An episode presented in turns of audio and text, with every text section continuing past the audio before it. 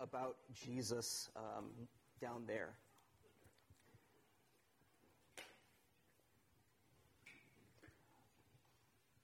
Fog is a very disorienting phenomenon, especially when a person is at sea.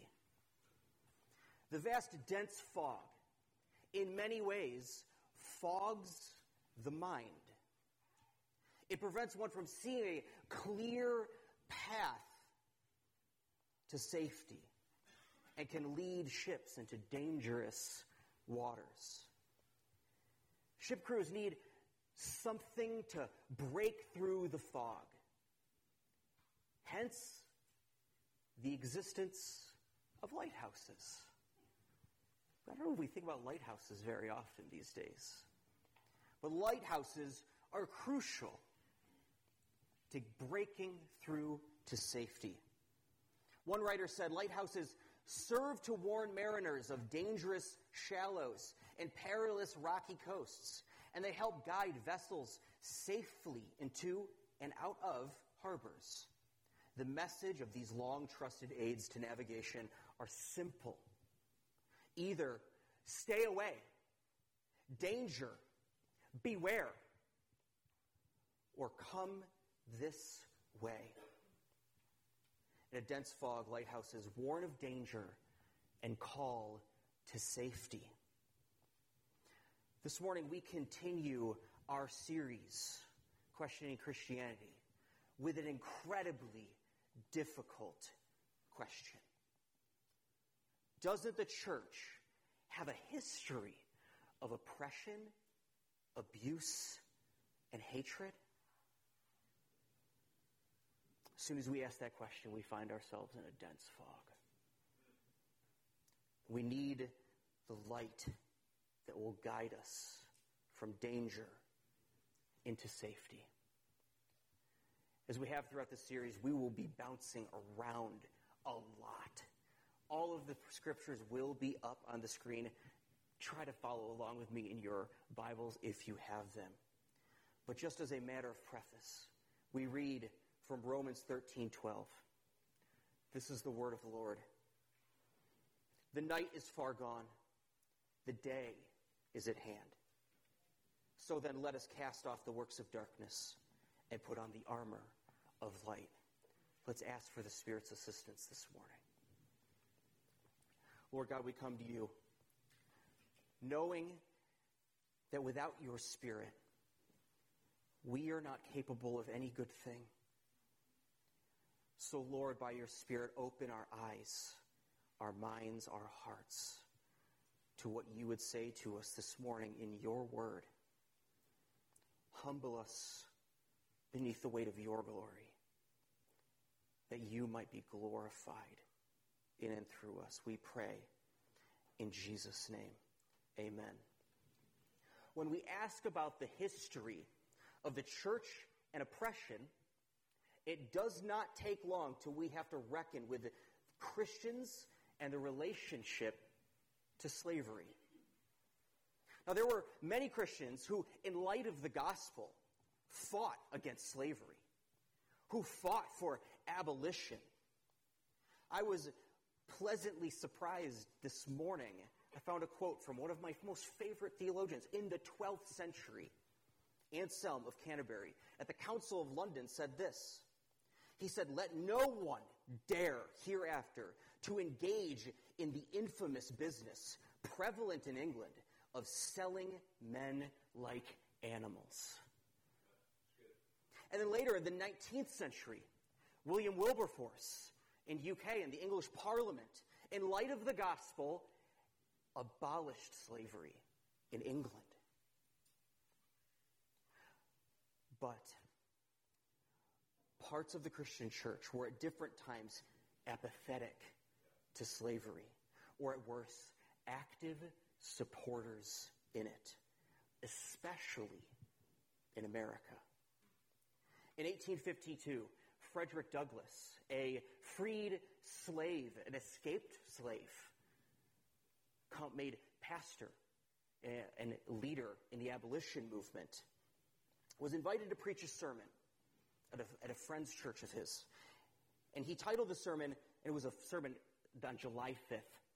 And the sermon was titled, What to the Slave is the Fourth of July? He had this to say about the American church.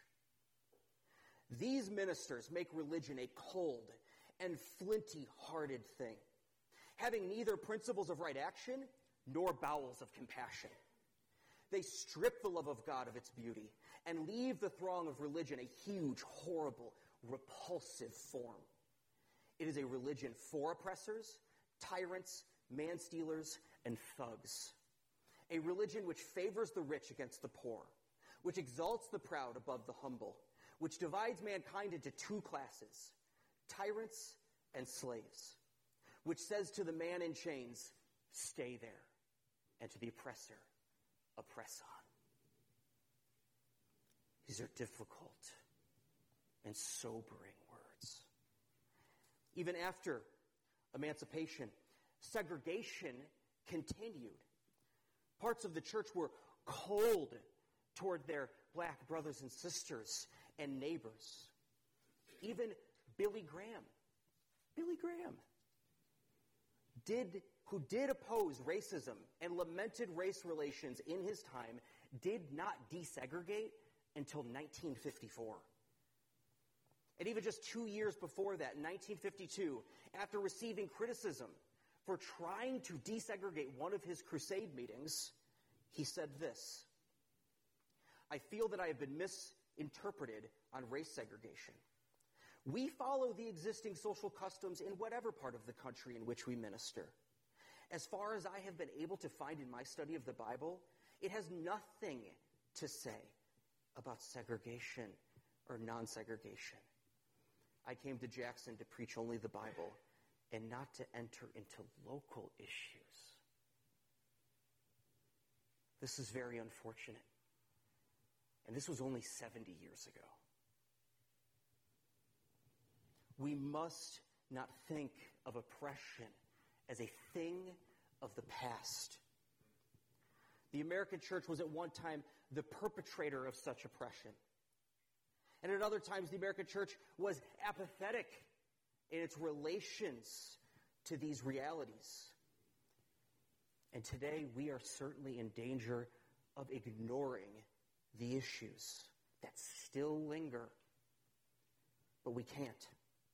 We must deal with the fog caused by oppression and look to the light that calls us to see the danger in order to make it safely to the shore. We answer this issue by hearing God's call to an unfailing pursuit of godly unity. We read in Genesis 1, verse 27 So God created man in his own image. In the image of God, he created him. Male and female, he created them. There is in every man an equalizing factor, an essential char- characteristic that transcends ethnicity, something that breaks the bonds of being tied to any non essential quality. That we are all, every man and woman, every ethnicity, created in the image of God. And this means, according to Berkhof, Louis Berkhof said this, that he is distinguished from all other creatures and stands as the supreme, as supreme, the head and crown of the entire creation. And every man and woman of every ethnicity is created in the image of God and is the crown and head of creation and has inherent value and dignity and worth. Amen? Everyone is created in God's image. But not only the image of God, but we pursue godly unity as those redeemed by the blood of the Lamb. That we read in Revelation that great song sung by the saints in eternity. Worthy are you to take the scroll and to open its seals, for you were slain, and by your blood you ransomed people for God from every tribe and language and people and nation. That Christ has died for all kinds of people from every place with any skin color. That no matter our skin color, our essential identity as those in Christ is washed with the blood, ransomed for God.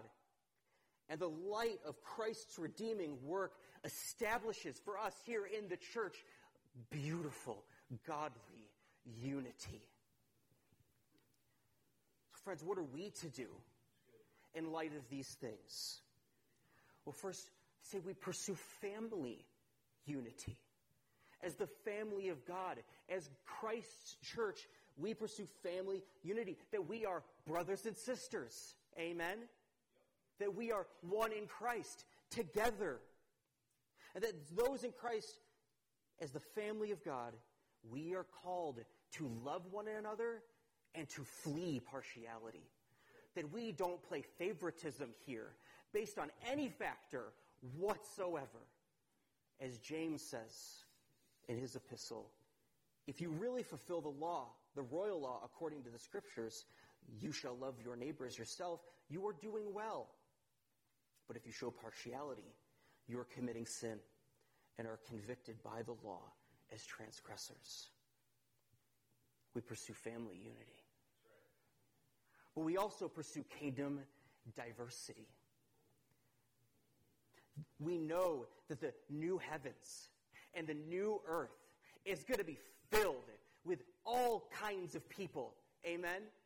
And that the church, the church is an, an inbreaking of that reality.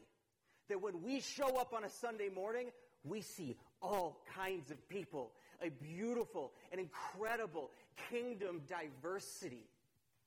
So we pray for and we pursue this diversity to love one another, to love what does make us unique. Because those are created unique, uniqueness, and they are reflective of God's glory.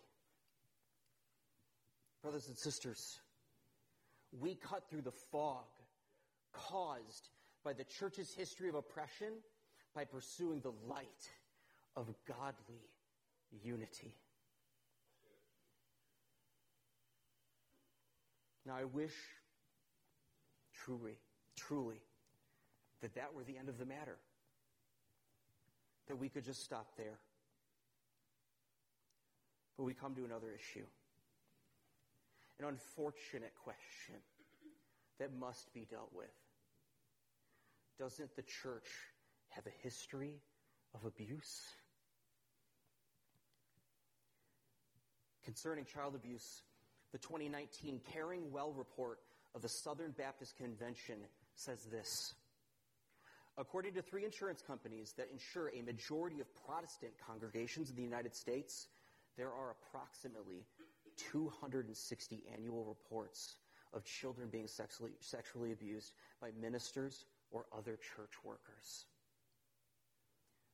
This is more reports than the Roman Catholic Church.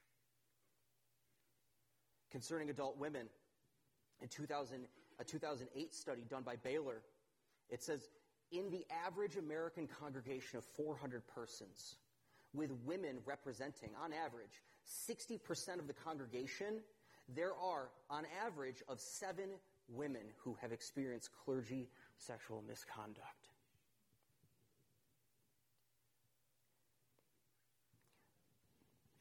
But we also must not miss that men have also suffered abuse in the church. I only know of anecdotes, and as far as I could see, there is no hard data on this statistic whatsoever. Um, but according to the C- CDC, just generally in America, nearly, nearly one in four men in the U.S. experienced some kind of contact sexual violence in their lifetime. Surely this statistic must touch on the church somehow, in some way. Abuse is then furthered by a misunderstanding and a misinterpretation of the nature of grace and forgiveness that leads some to sweep under the rug what should be criminally prosecuted. And connected with physical abuse is the most sinister kind of abuse, and that is spiritual abuse.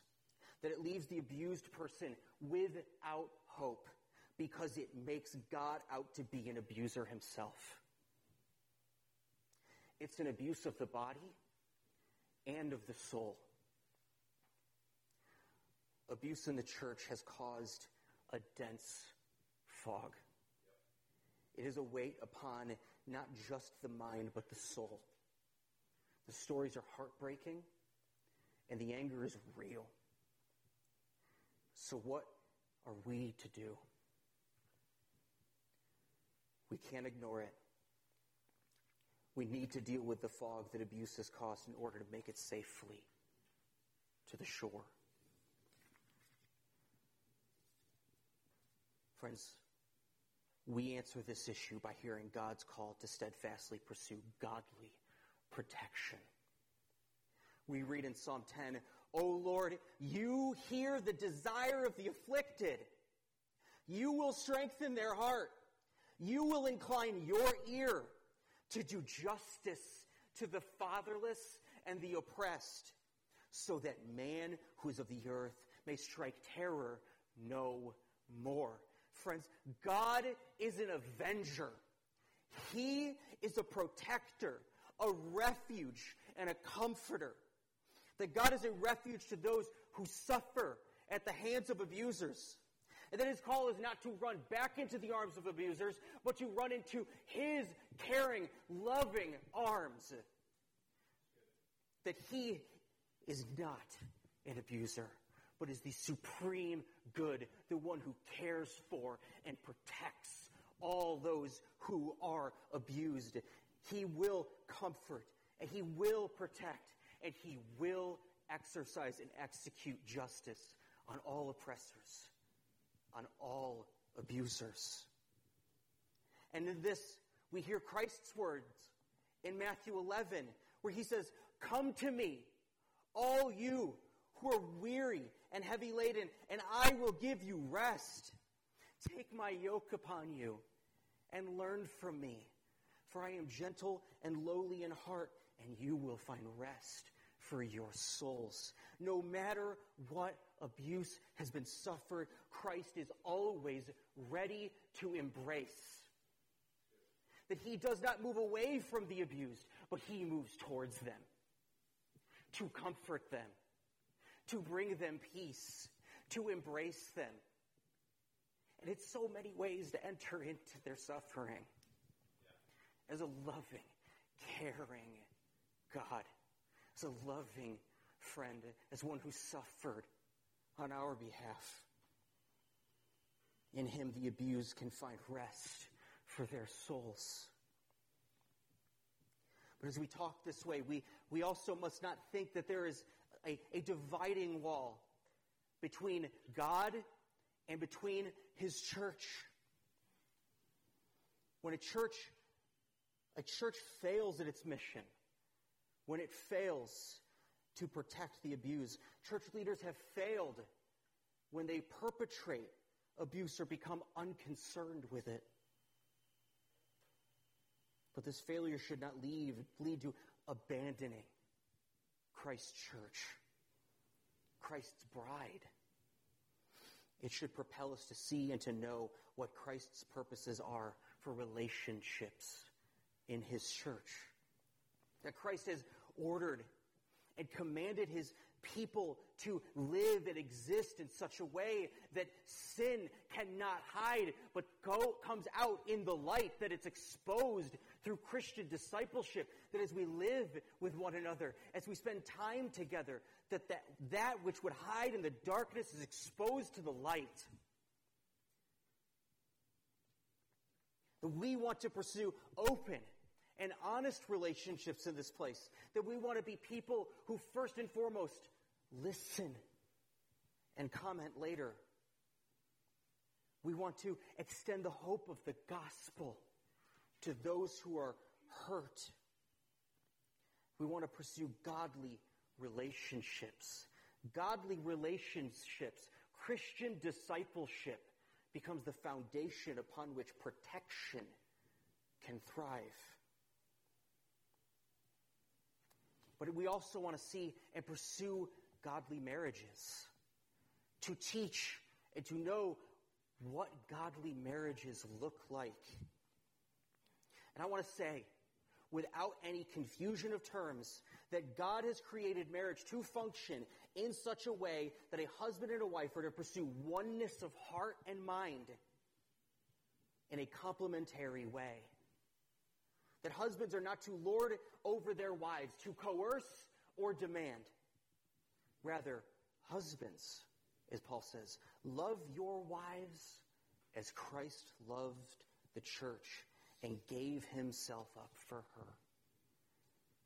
A husband's duty is to lovingly lead by serving and sacrificing. And wives are not called to suffer under abusers. Never. Rather, wives submit to your own husbands as to the Lord. That submission is defined as a voluntary yielding in love. That wives seek to build up what the Lord is doing in the home by voluntarily yielding in love to their husband's loving leadership. And that in both cases, love is what is supposed to be at the heart, at the essence of a godly marriage. And that love is seeing, wanting to see goodness formed in one another. That abuse is a trashing of that. It's a trashing of God's design for godly marriages. Healthy and godly marriages serve to protect and to build a culture of godly protection. God also calls his church to love and protect children. That Christ himself advocated and loved children. He says, he said, let the little children come to me and do not hinder them, for to such belong the kingdom of heaven. We want children to be safe here in this place. If we can like connect one of the, the things that we do, right? Children's check-in. Why does children's check-in exist? Why should we check in our kids? Because we want to keep them safe. We want to keep them safe so that they can come here, they can learn about Jesus, so that nothing can hinder them from that. And as elders, it is our calling to foster godly protection, to shepherd the flock of God that is among you. The pastors cannot be all things to all people, but we recognize that God works through many avenues. That God has ordained the government to wield the sword against evildoers. That it is not unloving to get law enforcement involved in problems. Medically, want to point people to helpful resources. That there are people that are trained in trauma. That there are trauma experts. There are ways I recognize after the listening that I've done this week that there are ways that I cannot even identify certain issues caused by trauma. I don't know how to see all the signs. But there are people who do. But as pastors, as elders in this church, spiritually, it is our job to care for your souls, to lead you to Christ as your enduring hope, as our only comfort in life and in death is the only comfort for the hurt and abused that Christ himself desires to welcome, greet, and comfort those who are hurt. Brothers and sisters, abuse is painful and it's damaging. And that it has happened in churches casts a dark shadow on Christ and his bride. But we must not give up hope. We must not give up hope. Rather, we must cut through it by looking to God and his desire to protect his people through his church. That as a church, we cut through the fog caused by abuse by leading people into the light of God's protection, the light of God's hope. Amen? But some might say simply that the church cannot be unified. It can't protect anyone. Because at the end of the day, doesn't the church have a history of just hatred? Friends, it is true that some have used the Christian faith to perpetuate hatred. One of our heroes, Martin Luther, late in his life, wrote a treatise titled On the Jews and Their Lies, and had many hateful things to say in that work. In the past, Christians have had violent relationships with Muslims. The Christians even have often hated each other. That in some ways, 500 years ago, we as a church could not be meeting publicly right now because we only baptize on confession of faith. That we would be illegal because of certain church state arrangements. We even run into this criticism often that Christians, they just hate anyone and everyone because they disagree with them. Because they don't just accept anyone. They're intolerant. Their hatred. We hear the phobia language. There might even be real examples of people who profess Christ. We think of that do hateful things. When we think of Westboro Baptist Church and their signs, God hates fags. Or even when they go to soldiers' funerals and they have signs that says God loves IEDs. This is hateful. This is wicked. Hate does fog the Christian message. It obscures the purposes of the church in the world.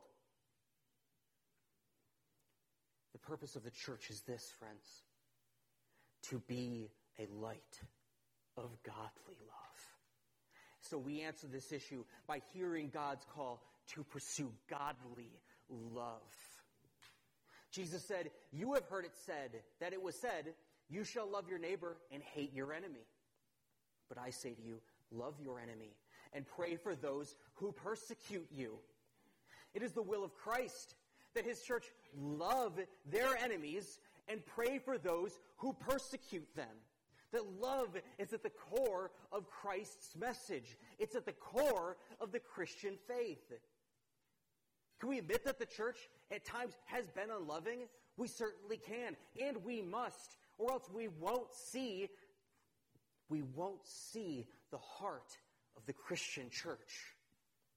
2 Corinthians 5 14 and 15 says this For the love of Christ controls us, because we have concluded this the one that one has died for all, therefore all have died. And he died for all, that those who live might no longer live for themselves, but for him for their, who for their sake died and was raised that the love of Christ is at the heart of all Christian ethics. How can we hate others? Even though Christ had every reason to hate us because of our sin, instead he died for us. Even more, he lived for us, he prayed for us, he died for us. He died for you and me. How can we hate in light of such love. We read in 1 Corinthians 13, 4 and 5. I just preached this recently, but the great psalm, the great hymn of love, where it says, Love is patient and kind. Love does not envy or boast. It is not arrogant or rude. It does not insist on its own way. It is not irritable or resentful. But love has as its object the beloved, and that it has the good of others in mind. That it desires to see good done, good fostered in all areas of life. That as a church, we pursue selflessness motivated by God's love. We even read in the next verse love does not rejoice at wrongdoing, but rejoices in the truth. So we have to say that when we say love, we aren't talking about a general permissiveness that just sorts of sort of smiles right at everyone that treats god as some kind of heavenly grandfather that just gives his thumbs up to everyone and calls it love. This ooey gooey nonsense. We have to acknowledge that it is unloving to hide the truth that it is it, is unloving to tell people everything is all right when it is not, but that it is loving to challenge people with the truth. I always remember the story. Uh, I told the story recently with my MC, and nobody knew who I was talking about. Who knows who Penn Teller is? Oh, that's Penn Teller.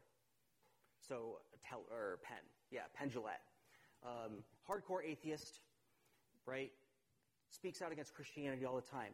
But he has this story that he tells of someone, a Christian, coming to him and saying to him, If you don't repent of your sins and trust in Jesus, you're going to go to hell. And Penn when he tells this story, says it was one of the most loving things a Christian has ever done for him. That it's loving to tell people when something is wrong, especially when eternity is at stake. But there is confusion among some believers these days that insist on telling the truth and calling it love when all they're really doing is just being jerks for Jesus. They're just being jerks for Jesus. Don't be a jerk for Jesus. Jesus doesn't want you to be a jerk for him. There is a difference between telling the truth in love and telling the truth in frustration and hate. But as a church, we are to proclaim the truth, being motivated by godly love. As we think about love, love is patient, right? Love is kind. It is not arrogant. It is not boastful. But it rejoices with the truth. Friends, there is no greater love than that which was displayed on the cross. That Christ died for his enemies. That he makes his enemies his friends. Christians are who they are because of their Christ. Amen? The church is the body of Christ, and since Christ is our head, love guides us in all things. If you're here today and you're not a Christian and you don't know the, love of Christ, but only know of the, the hate of some professing Christians, please, Christ is love because God is love. And Christ's most loving action was to hang on that cross and die for his enemies. For God so loved the world that he gave his only Son, that whoever would believe in him shall not perish, but have eternal life. Friend, if you don't know that love, embrace Christ. Embrace that love. Come to Christ in faith, believing and trusting that he has died for you. For those who are Christians here today. We've said many hard things this morning. We must not ignore the fog caused by oppression, abuse, and hate We must acknowledge it.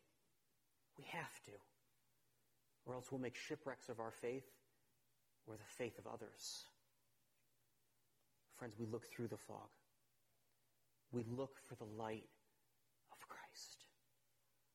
Because the light of Christ is the church's only hope when faced with the fog caused by oppression, abuse, and hate. Amen? Let's pray. Gracious and most merciful God, our God who is love, we acknowledge that Christians have not always lived up to who you are. But, O oh Lord, we are not who we are because of what we've done. We are who we are because of what Christ has done. So, Lord, have mercy. Sanctify us every day. Help us to acknowledge our own faults and to pursue the light, to pursue Christ's light,